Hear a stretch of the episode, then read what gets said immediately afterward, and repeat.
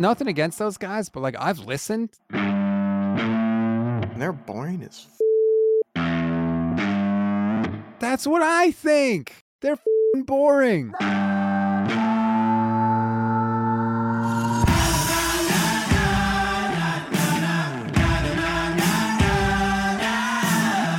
What is good, everybody? Welcome to another Gold Standard podcast on the Niners Nation Podcast Network. I am Rob Stats Guerrera. It is Thursday. You know what that means. Levin Black. Hi, Levin. I love how you keep changing this up now. You said you were going to have a standard intro, then you went away for, from it for what, three, four weeks? Now you're back to it? That's right. I'm like a Kyle Shanahan game plan in the playoffs. You don't know what the hell is coming. Well, I guess that's good because people have to listen to you three days a week on this network. Yeah, well, that's true. Multiple times too. So yeah, I, I better do something to switch it up, or people are going to get tired of me. Uh, you are not tired of us, however. Thank you, thank you, thank you for all of your support. We are the fastest growing 49ers podcast on the planet. We always say if you take the time to leave us a review, we will read it on the show. This one comes from Eric, five star subject favorite podcast. Awesome podcast with real content. Love how no one on the show sugarcoats anything. Everyone tells it like it is, which is why I never miss an episode. I don't know why people hate on Rob and Levin for being negative. They just say things fans are too afraid to admit are real problems with the team. Love the Rob and Levin real talk combo, followed by an upbeat Friday with who I call Mimosa Michelle. That is hilarious, and it is a nickname that she has earned. Uh, keep up the great work with everyone, and hopefully the 49ers can finish the job this year. Thank you very much. See, so some people like us. Uh, yeah. I, I didn't realize I was tied into your whole negativity thing. Here's the thing I haven't said anything negative about this team in 11 weeks. What could you say that's negative at this point? Nothing really. I mean, it's absurd that they are on this win streak 11 weeks in a row. That's crazy to me. So, I mean, Vish brought it up on Monday and I appreciated it. I've been nothing but positive because if you can't be positive now, you'll never be positive. That's uh probably true. Uh like the the most uh it's not even negative, but like non-positive stuff out there gets ignored. Like I've seen some media members try to start the whole Jimmy Garoppolo might come back. BS, you know, like not come back this season. I mean like next season. It's like that's not happening. Get get out of here. Like it's a it's a dead horse at this point. Stop beating it. Let it go. Well, it just doesn't make any sense given the fact that he got hurt again and Brock's played Right. so well and he's so well, cheap. that and somebody will pay him for a starting gig. right. It's, but it's like, yeah. but it, it, it's just like the only thing they have to get like controversial and try to like, oh, I gotta read this is crap in the future. There's nothing right now. It's true because I mean it's it's weird to say, but like there is nothing. Life is really, really, really damn good. I said something on Twitter that was not necessarily positive, but definitely not negative, although people seem to be treating it like it's negative. I have said from the beginning and continue to say that I'm not all in, sold 100% on Brock Purdy yet, that I'm still in wait and see mode. I'm not making any definitive statements one way or the other, good or bad and people are coming at me like I, you know, like I pooped on Brock Purdy's lawn. Uh, I, I don't know. I, I think we're further down the line than well, we'll just wait and see. You know what I mean? I I look at it as we have bought Purdy, but we have a receipt and could return it later. you know what I mean? It's not a fi- all sales final. You buy it as is. I, that's how I look at it. Like he, he's done so incredibly well that it's mind boggling, and he is setting NFL records that you definitely bought him. Like he, he did enough to where you wanted to purchase that. You just you're keeping that receipt though because in the back pocket you have another young quarterback that hey, we don't want to go all in just yet on this person. It's only 7 games. There have been quarterbacks in this league that come out even as rookies, they don't look quite as good as Purdy, but they look good and you think, "Wow, this guy's going to be something." And 3 years later they're traded for a 5th round pick. yeah, I would say this even if Lance was playing, and i people can choose not to believe me, I can't really control that. I want to wait two years mm. before I really say 100% for sure I think this guy is really good for a couple reasons. One, NFL history is littered with guys that have had a good year, one good year, and then they come back the next year where defenses have had a whole offseason to study them and study their tendencies and see everything how they're used, and then all of a sudden they don't look as good. And that happens all the time. Go Google Josh Freeman stats, okay? look at his rookie year Good and one. look at the rest of his career. So to me, it would be anybody. Lance, Purdy, whoever you want to throw back there, I am not going to be 100% sold, like ready to buy the jersey until two years. And that's just how I look at it. And, and I'm sorry if people think that's mean or like doubting Brock Purdy. It's just, that's just me as an NFL fan, as somebody that has watched the sport for, for multiple decades now. I mean, I, I think a really recent example is look how quickly it fell apart for Baker Mayfield. You know, two years ago, everybody was kind of all in on that. You know, number one pick. Oh, look, he actually looked apart. He's going to be really good. And then he had a season that wasn't so great, and he gets traded before they even get another year. And that was the number one pick. Like, things happen, but I will and he set this. the rookie record for touchdown passes in a season. right, which Purdy would probably have said if he got to start all year.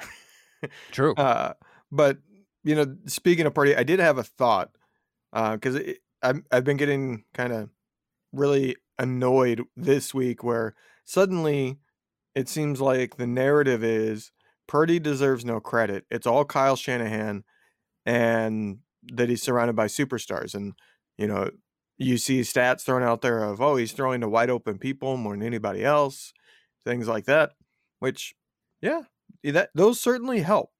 But I, I got a couple things on that. First off, there's another quarterback in recent history that had a dynamite head coach and a ridiculous supporting cast and came out lighting the world on fire. Patrick Mahomes. He had Andy Reid, Travis Kelce, Tyreek Hill, Kareem Hunt was the running back. That was a loaded team. He came out, he won MVP his first year starting. In his first seven starts, which includes his start in the final week of his rookie year, he had 20 touchdowns to five interceptions total. 20 total touchdowns. That includes rushing. Brock Purdy, through seven starts, has 18 touchdowns to three interceptions. So Patrick Mahomes li- literally won an MVP in that year, and Purdy is off to arguably a better start. He has less tou- overall touchdowns, barely, but he, he has a six to one ratio instead of a four to one that Mahomes had. Like that's the type of start he's off, which we're not saying. I don't think they're comparable because Mahomes not only did that with the supporting cast, but physical talents, he's off the charts. Right. Purdy the way not. he does He, it. he doesn't have he doesn't have the upside to be a game wrecker by himself. You know what I mean? He's not a Josh Allen. He's not a Patrick Mahomes. He's not even a, a you know a, a Justin Herbert. He's not somebody that when everything else is broken, he is just so damn good it doesn't matter. That's not what, what he is. But he has shown enough that he is certainly as intriguing of a young player as you're going to get. I think that's the way you put it. It's a really interesting statistical compar- comparison. I knew you were going to go Mahomes, but I didn't realize the numbers were were that close like they are. And like, here's the other thing: they still count. The touchdowns are still worth six points, even if Kyle schemes it open or if Brock, you know, scrambles away from eight people and throws a touchdown pass. It doesn't matter. So, like, And Purdy did it with one game in the playoffs. Like all of Mahomes' first seven were regular season games. Right. I mean, Mahomes did throw 50 touchdowns his first year as a full Right. time starter, which is insanity. But no, like I I think it's both. Like we have trouble with this Right. as as a fandom, as NFL watchers. Two things or multiple things can be true at the same time. Is a lot of it due to Kyle Shanahan's scheme? Yup. Is a lot of it due to the guys around him being YAC monsters? Yup. And is a lot of it due to Brock Purdy, especially in the red zone where Kyle's offense has struggled in the past, using his mobility and his creativity to find plays that are not there outside of structure? Yup. It's all three of those things. Right. So so the other part of the reaction that I have and the part that's really been bothering me is if you're if you're somebody out there uh, that is saying, well, it's not Brock Purdy, it's Kyle Shanahan and the superstars. If you want to believe that, I can see your logic. You know, I'm not mad at so much. I just don't agree. But if you're saying that, there's an undeniable other thing that you must believe. And if you don't believe it, then you're just full of bullshit. And that would be you must think Jimmy Garoppolo is a terrible quarterback. Right. Because Garoppolo was not doing this and he had the same coach, the same players around him. He wasn't hitting the wide open guys. We saw even this season when Garoppolo was playing much better than he has, there were still people reviewing game film and going, well, yeah, you hit the five yard easy route here, but look, Aiyuk was open 20 yards down the field, or Jennings was open 20 yards down the field. Garoppolo doesn't see those. It is a skill to be able to read a defense, anticipate, and find the open guy. There are more quarterbacks, I would argue, in the NFL not capable of doing that than there are quarterbacks that are capable of doing that. That is a skill. 100%. Brock looks at the field deep to shallow.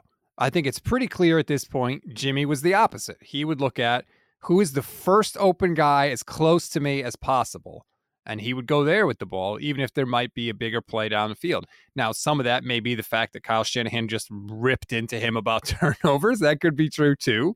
But Brock is seeing the open guy, he's hitting the open guy. And we have not always had that at quarterback for the 49ers. Right. So I, am just it, it, you just you can't say well Purdy doesn't really deserve much or any of the credit and think Garoppolo is a good quarterback or even an average starting caliber quarterback. Those two things cannot go together. You cannot think Garoppolo deserves a chance to start next year and Purdy deserves no credit for what's happening because Garoppolo was not able to achieve this. Uh, Beathard, who is a backup who is lasting in the NFL, was not able to achieve this. Nick Mullens, who is a backup on a playoff team, was not able to achieve this. Purdy is the only one of all the quarterbacks. There's what been, I want to say six different starting quarterbacks, maybe seven under Kyle Shanahan. None of them have been able to achieve what Purdy has. None of them have been able to find the open people like Purdy has. So there is a difference here. I completely agree with you. And I'm trying to find the tweet and I can't remember who it was. But their point was like, is is Brock throwing open guys? Yeah. But every offensive coordinator or head coach that calls plays is trying to design plays that scheme guys open. Andy Reid is doing it. Kyle Shanahan is doing it. Brian Daboll is doing it for Daniel Jones. Mm-hmm. Like that's that's the goal of the whole week of preparation.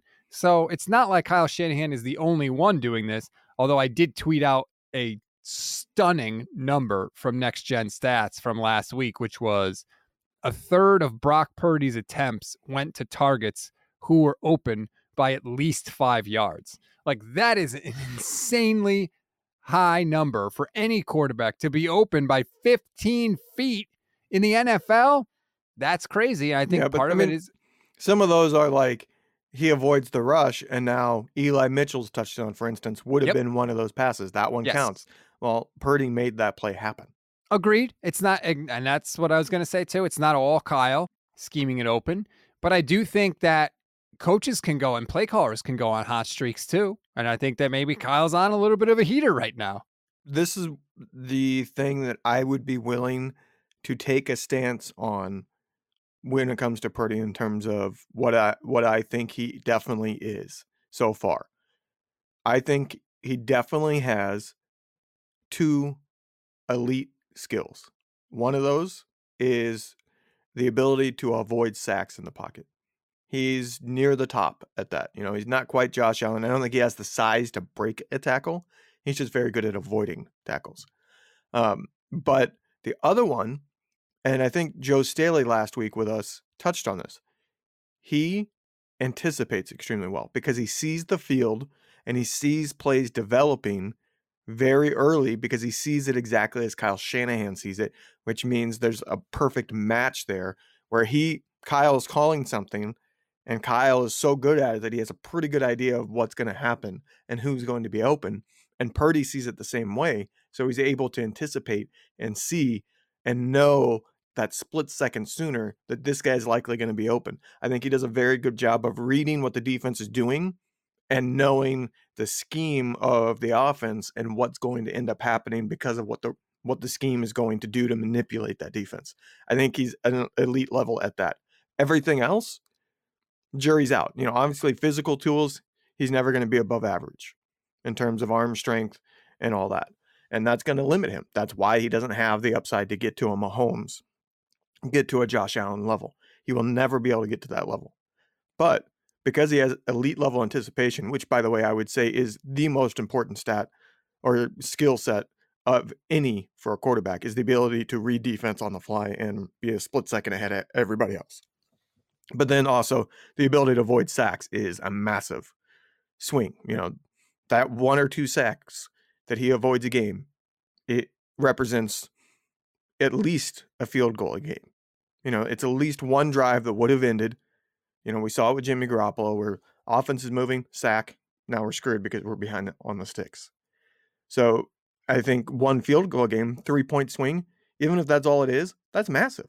In terms of win percentages, that's a massive swing, three point swing. And I think it could come in handy this week, obviously, against the Cowboys team that can absolutely rush the passer. Uh, there's going to be times where they're going to need Brock to make plays. And, and that's the other thing, too, is like there are, even if you have the best offensive line in the league, there are going to be plays where you lose some battles. Trent Williams doesn't win every single rep. He wins like 98% of them, but that still leaves 2% where he gets beat, right? Or allows a pressure if Brock can evade and escape on those plays that are supposed to be quote unquote losses by your team, that it's massive because there aren't going to be that many of those in the game. And you're totally right about seeing the field. And you're right, Joe Staley did say that. And by the way, uh, we did try and get Joe back on this week. We couldn't work it out schedule wise. Uh, so we're hopeful that if the Niners win again, we can try one more time. But uh, we did try with Joe, just, you know, wasn't in the cards for us this times. week. Yeah, that's true. Um, I was texting with somebody that writes about the 49ers, and I don't want to say their name because I didn't ask permission to give it. So, so I won't mysterious. spoil the name. But I was making the point that you just made about Staley, how Brock sees the game that way. And this person's response was Brock sees the game like Kyle tells him to see the game. And I thought that was interesting. And I thought that was a thousand percent correct.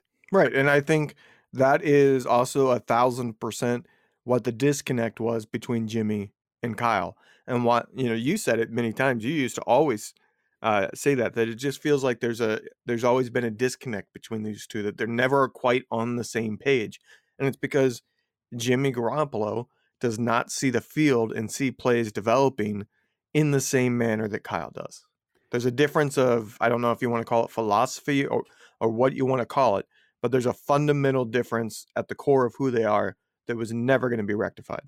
Remember earlier this year where Jimmy said it a couple times? He said, Kyle and I are starting to speak the same language. And we were all Right. like, what the hell does that mean? I think that's what he was talking about. I think what Jimmy was saying there maybe is that they were finally starting to to begin to see the game the same way.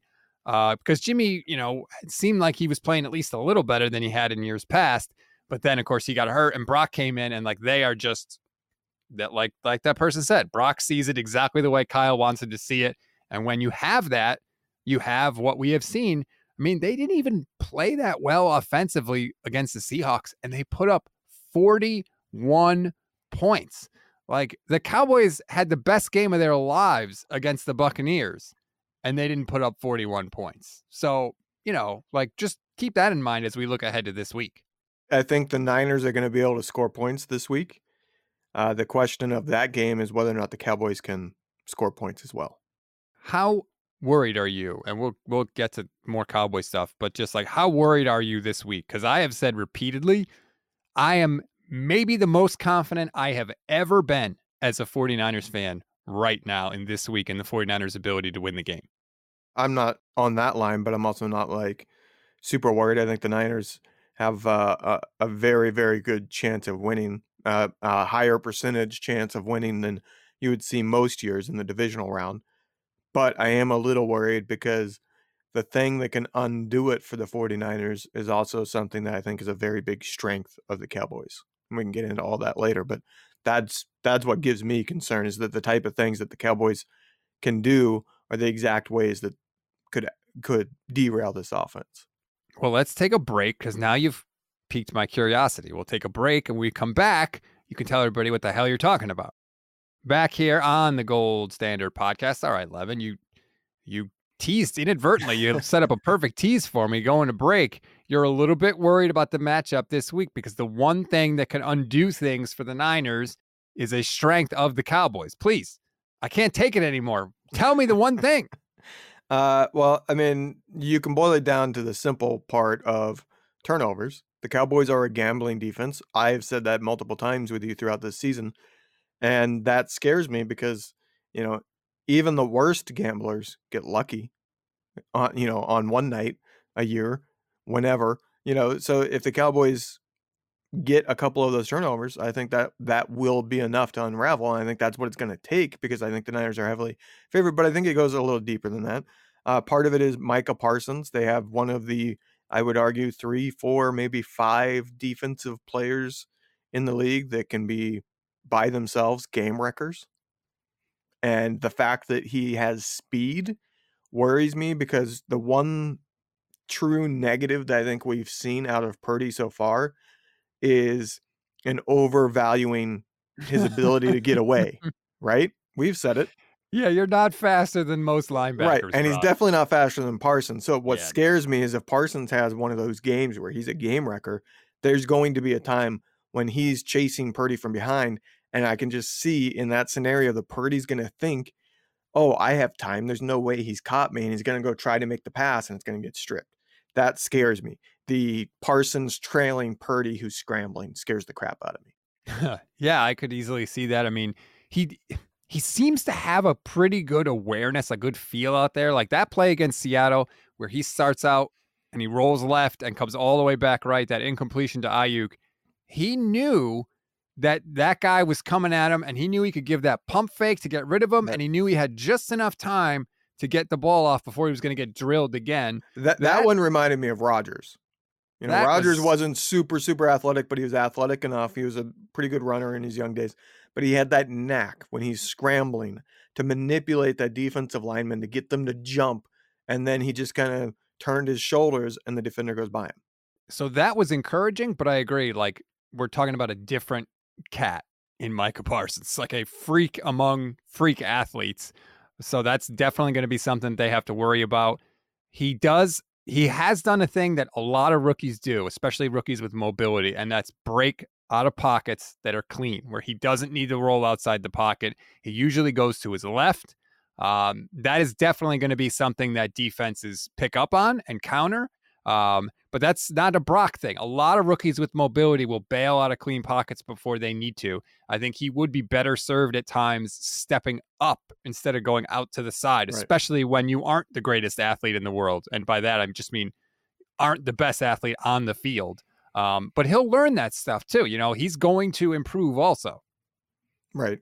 But it also goes deeper. I think not enough has been made uh, that the uh, sorry the Cowboys defense actually is really good at the things that you need to be good at to stop this 49ers offense. And I don't think anybody's really broken it down. I don't know why. Uh, and by this, I'll just break it down. The Cowboys are fourth best in the league in terms of receptions to running backs. They allowed the fourth fewest receptions to running backs in the league. So they're very good. A lot of that is, you know, the speed that they have at linebackers and Parsons. But they're very good at limiting somebody like McCaffrey. They've also only given up one or sorry, no touchdowns to running backs receiving. So McCaffrey might not be the, you know, get out of jail free in this game. And what happens to this offense when that's taken away remains to be seen. But then you also go to tight ends, right? If McCaffrey's taken away, Purdy likes to go to Kittle. Well, they've given up the sixth fewest yards to tight ends and only one touchdown to tight ends all year. So they're really, really good against running backs and tight ends. Now, where they struggle is receivers. So I think that's the key is who's winning that battle between Aiyuk and Diggs and Deebo and Diggs. Because they gave up the most receiving touchdowns to wide receivers in the league. 22 touchdowns to receivers. But like I said, Diggs is a big time gambler. So I think that's the big key.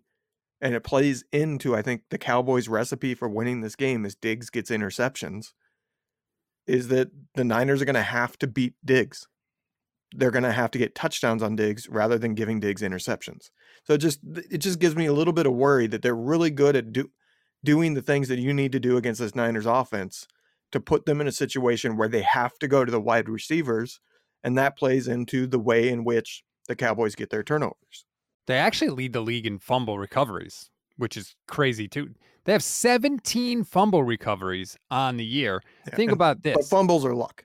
And that that's been proven because they're not consistent uh, year to year at all defensively. Right, but where the ball bounces year, is very big luck. In this year, they seem to be getting those bounces at least so far. Think about this. Dak is leading the league in interceptions, and the Cowboys still have the second best turnover differential in the league. So that tells you how good they are at forcing turnovers. I didn't know any of the numbers you just said, so that's really fascinating to me. The one comforting thing, my my comeback to that would be they've the Niners are just built to where, okay, you take away part of what Christian McCaffrey does. And okay, we'll even say you take away part of what Kittle does. Now all you got to do is stop Deebo and Aiyuk and the right. ground game. It's like that's the waves of just playmakers that the Niners have to throw at you. Right, and that's what gives me confidence. You know, uh, like I said, I still think the Niners should be heavily favored in this game. It's just it, it's not the same as say just this last week. You know, I didn't think Seattle had a chance in hell at winning the game. It would have had to been one of the luckiest games, you know, where they just get all kinds of bounces that go their way, or maybe some bad refing. You know, shocker, Seattle gets the benefit of refing, something like that for Seattle to win. This game, I think there is a recipe that exists that is possible for the Cowboys to win, and that that's the difference. And it just it gives me a little bit of worry because the type of things that they're good at are the type of things that play into that recipe. And that's fair. And I think when you get to the divisional and hopefully the championship round of the playoffs, like you're going to be facing teams that have a wider and wider path to victory against you because that you're going against the best teams. Um, two other storylines that have been getting some attention. I don't know how big of a deal they are, so I wanted to get your thoughts. First, some people are making a huge deal out of the fact that the Niners have two extra rest days compared to the Cowboys.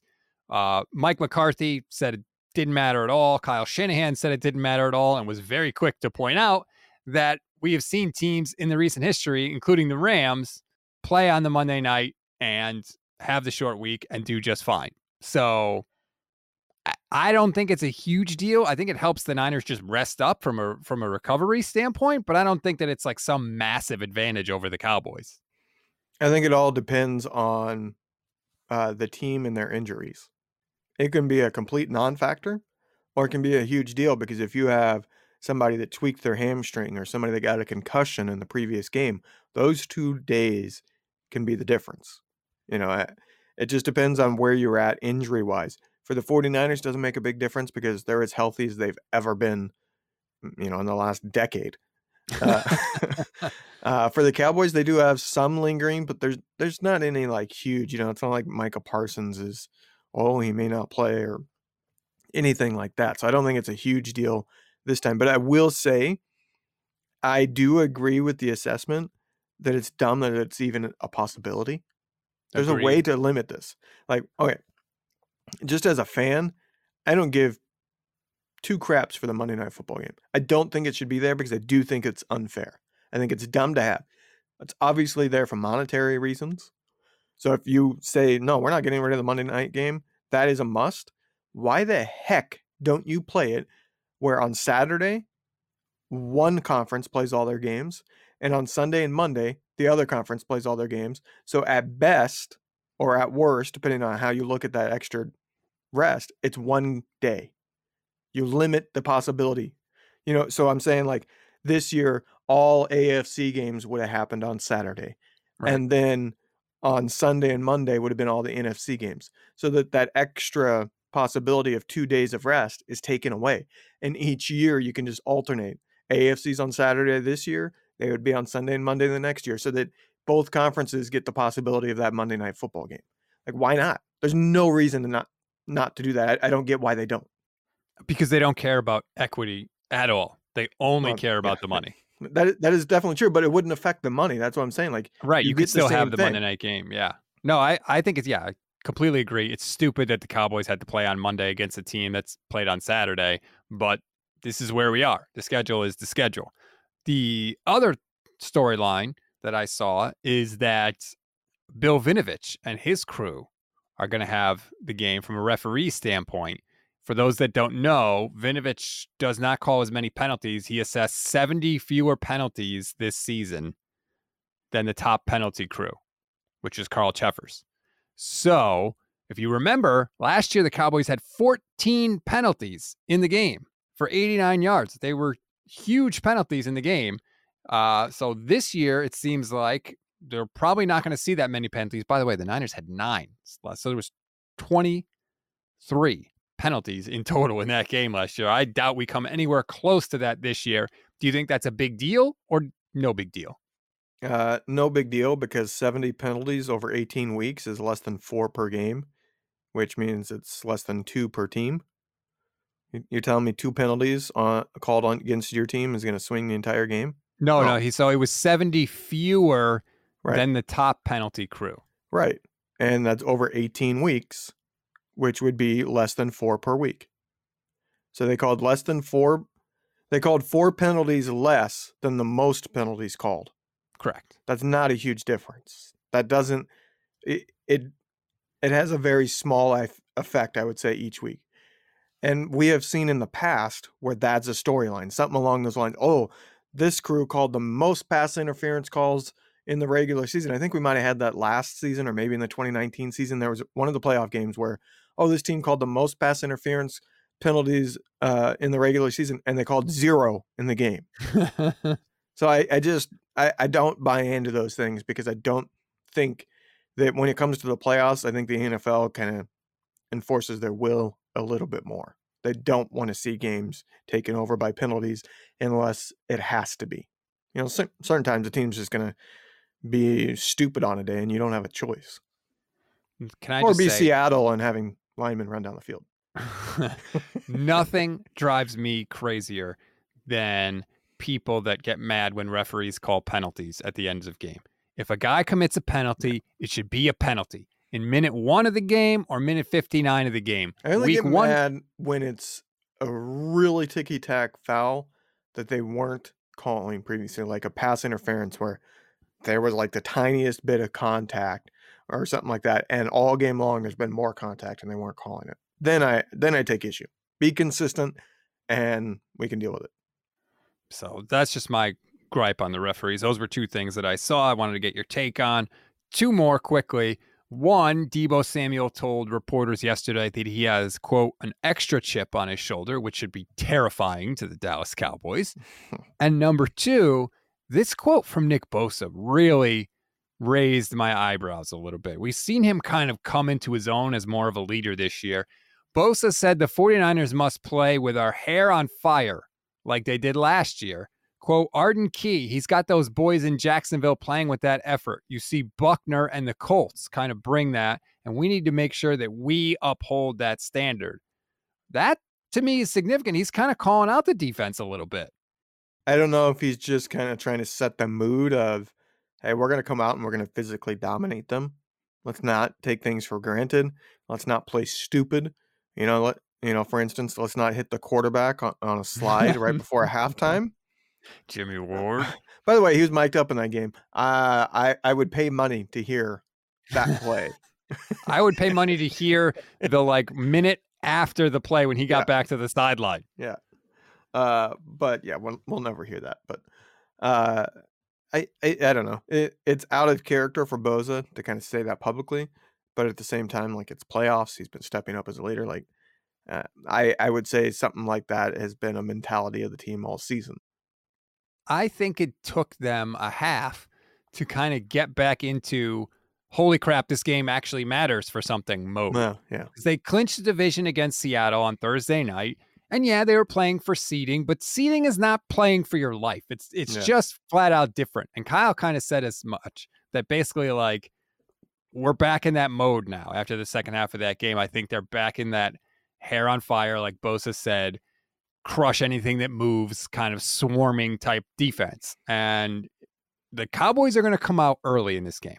And they're going to want to show the 49ers how tough they are. They've been talking about it forever. Whole offseason they've spent trying to say how much tougher they are because the 49ers showed them last year that you got to be tough in the playoffs. So they're going to want to come out and punch the 49ers in the mouth.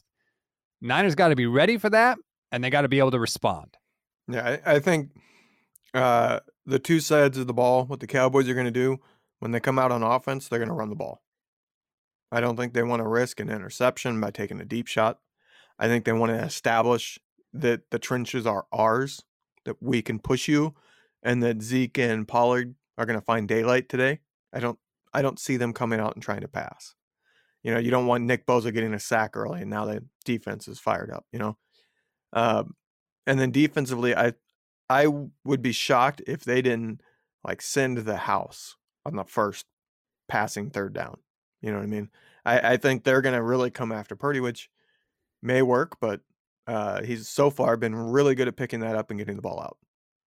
The answers we always say with Shanahan, right? The answers are always there. It's just whether or not you can actually find them in the moment. The only guy on Dallas's offense that I'm worried about is not Dak. It's Tony Pollard. Yeah. Tony Pollard looks good, man. He looks explosive, especially compared to Zeke. Every time the Cowboys hand the ball to Zeke, you should be thanking them. That's a win for the 49ers. The dude, he's just, it's over for Zeke. They ran him till the wheels fell off. And he, he looks like a car with two flat tires trying to move out there. Yeah, he, he's Emmitt Smith in, in Arizona. Right. Um, but Pollard looks explosive. He looks like their version of Christian McCaffrey, to be honest. Uh, I, I would say he's more their version of Deebo Samuel. He, he's the type of guy that when he gets the ball, he he's just at a different level in terms of speed, vision, and being able to turn a play where he's got five defenders in front of him into a 20 plus yard gain. You know, he's not a receiver, but he reminds me of Deebo in terms of that. And I think they're actually very similar in terms of stature and size and all that. But that's what he reminds me of is that you get him the ball and just a tiny bit of space and look out. And the Niners tackling it's been spottier than it has been. I'll say that. I don't want to say it's been bad because I don't think the 49ers are a bad tackling team. I do think that we are a little bit spoiled in the sense that there is kind of a feeling of we're all sort of waiting for the defense to quote unquote like get back to normal. And we're thinking of the defense that we saw in the beginning of the year when they were giving up 11 points per game. I don't, I think we got to realize now that that's just not a rational, normal expectation, especially in the playoffs against the best offenses in the league. So if you're waiting for the 49ers to get back to the, okay, we give up one touchdown and one touchdown only defense, I don't think we're ever going to see that again. But that doesn't mean that they can't be really, really good defensively. Yeah, I mean the Cowboys are going to have their opportunities offensively. They're going to be able to move the ball in some drives. Uh, it, it's going to be do the it, it's so cliche. I hate saying it, but it, it it's true. Do the 49ers get the big sack or stop or interception when they need it? Can they stop them on fourth and one? Can they get an interception when the Cowboys have been driving and they're getting in the into scoring, you know, and they're in scoring position, maybe not the red zone, but you know, field goal range at least, which I guess right now their field goal range, who knows what that is. Don't you just feel like that's going to come back to bite them in Oh, the yes. ass, though? Sticking with Maher after he misses four extra points, actually five in a row, because he missed his last one in the previous game and then he missed four against Tampa Bay. They're sticking with him. Like, don't you feel like that might be a factor?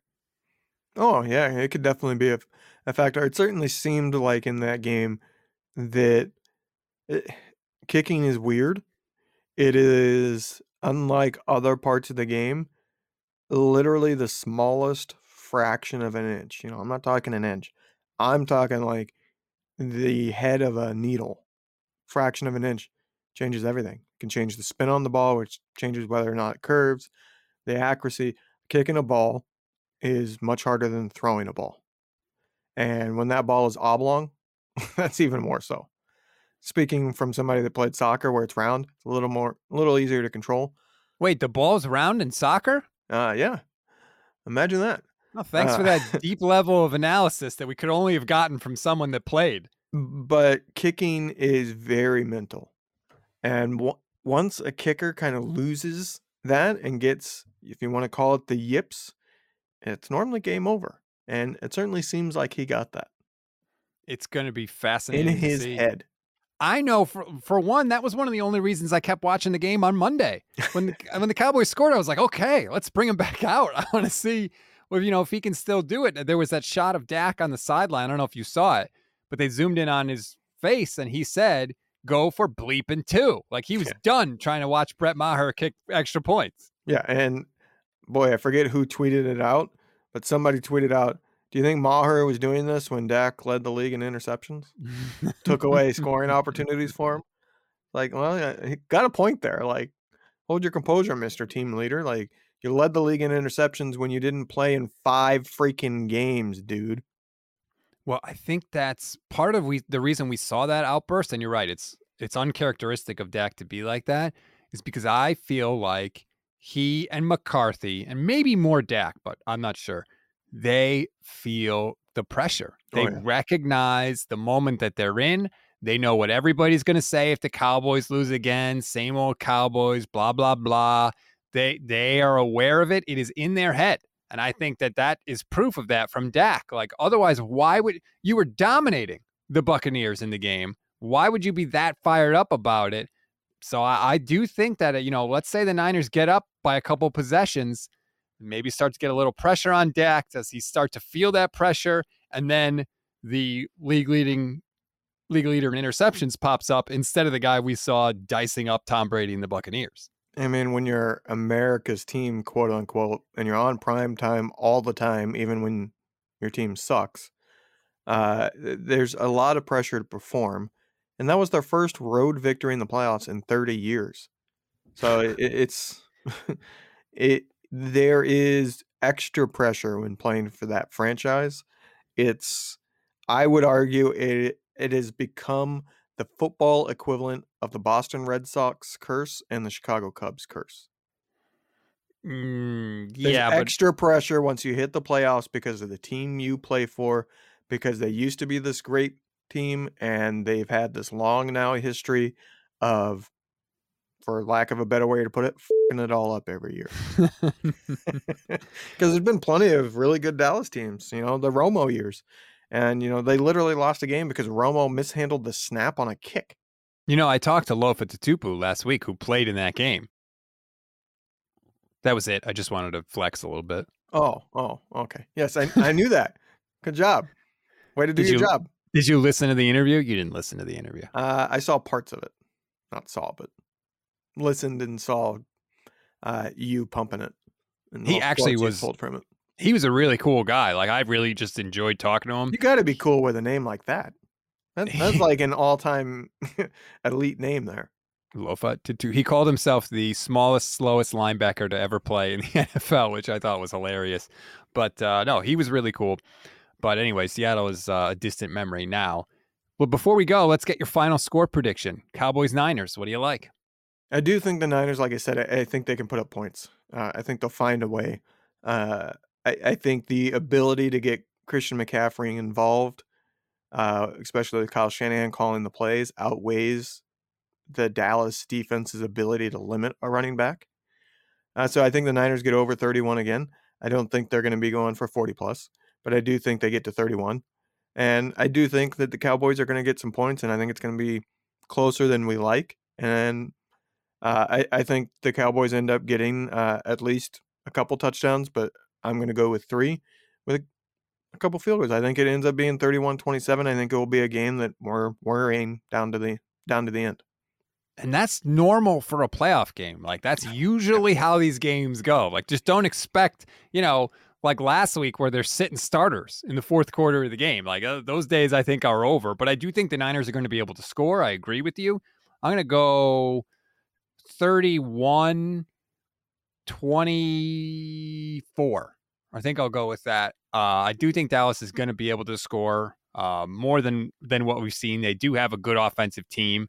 Um, but I do think ultimately the Niners will get some turnovers.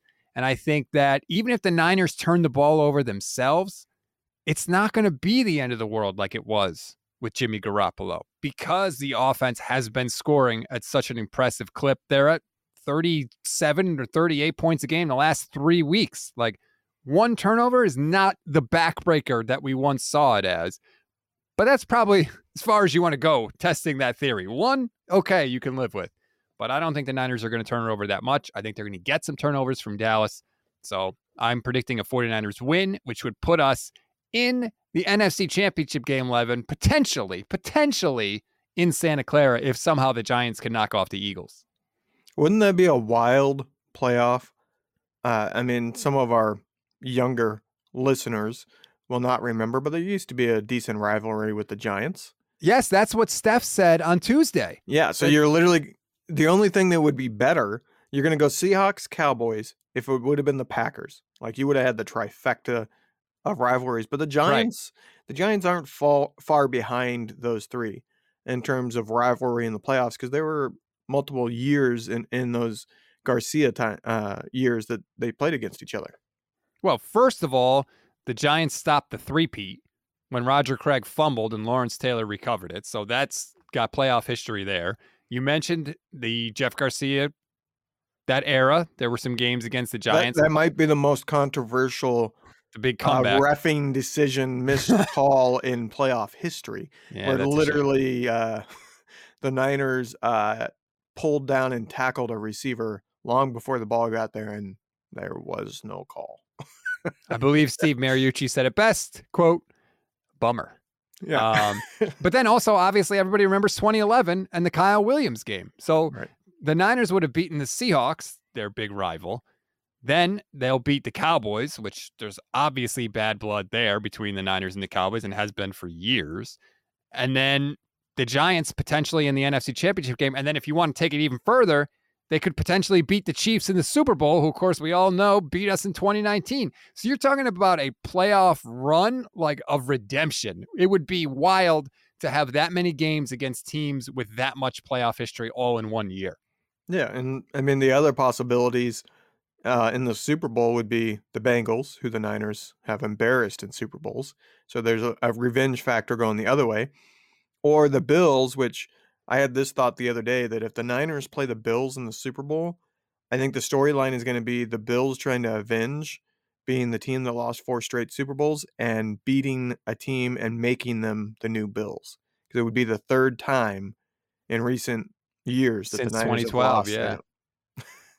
yeah, that would be interesting. I also like do wonder if the Niners had beaten the Cowboys in those championship games, like I think those Niners teams would have beaten the Jim Kelly Bills team. Yeah, that was during the period where uh, I think the NFC won something like 13 or 14 straight Super Bowls. yeah, some ridiculous, crazy ass number. But yeah, no, this is a it's a crazy kind of playoff run as it sets up. Or of course, the Niners could play the Eagles, which they don't really have a, a playoff history against the Eagles. But whatever. Well, I don't care who we play, as I've said many times. Um, but we'll see. We'll see what happens. And of course, after the game, we will be live with you on the Instant Reaction podcast on the Niners Nation Facebook, YouTube, and Twitter pages. My Twitch page also at Stats on Fire. Are you going to be joining us for the divisional round Instant Reaction?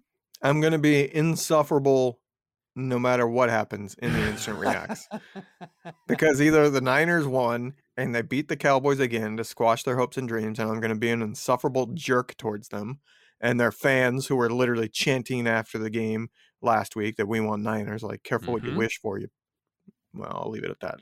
Uh, um, or I'm going to be insufferable and depressed because they lost, and now we got to hear about it non-stop from the most annoying crappy fan base in the league.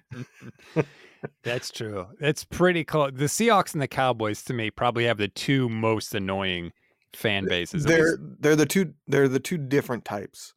The Seahawks are the bandwagon guys that at this point it's been long enough where they kind of know football, but for a while there it was like you don't know you don't know anything about the Hasselbeck here, so get out of here. Like, I don't want to hear from you. Yet they were the loudest. And then you have the Cowboys who uh, I think actually Jason Apani put it best. They're the Yankees of the NFL they're just they're popular to be popular. You know, they're popular because they're popular, and there's so many fans that are. The moment they start winning, they go, "Oh yeah," and they put their star on. God, like yeah, not to the Cowboys. If if the Niners lose to the Eagles, of course I'll be sad because it's an NFC Championship game. But it will be different than losing to the Cowboys. At least I'm old enough. For me, it will be different. I don't know. Maybe younger people don't feel like that. Do you feel like that? Uh, I do. It's waned some, if I'm honest.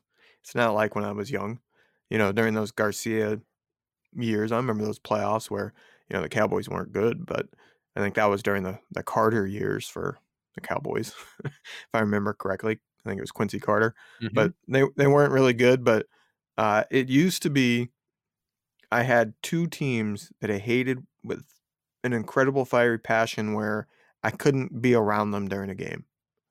And that used to be the Cowboys and the Packers because the first three years I watched football and were rooting for the 49ers, they played the Packers in the dang playoffs. In the first two years, the Packers won. So I freaking there, there's the Packers will always be top of the list for me.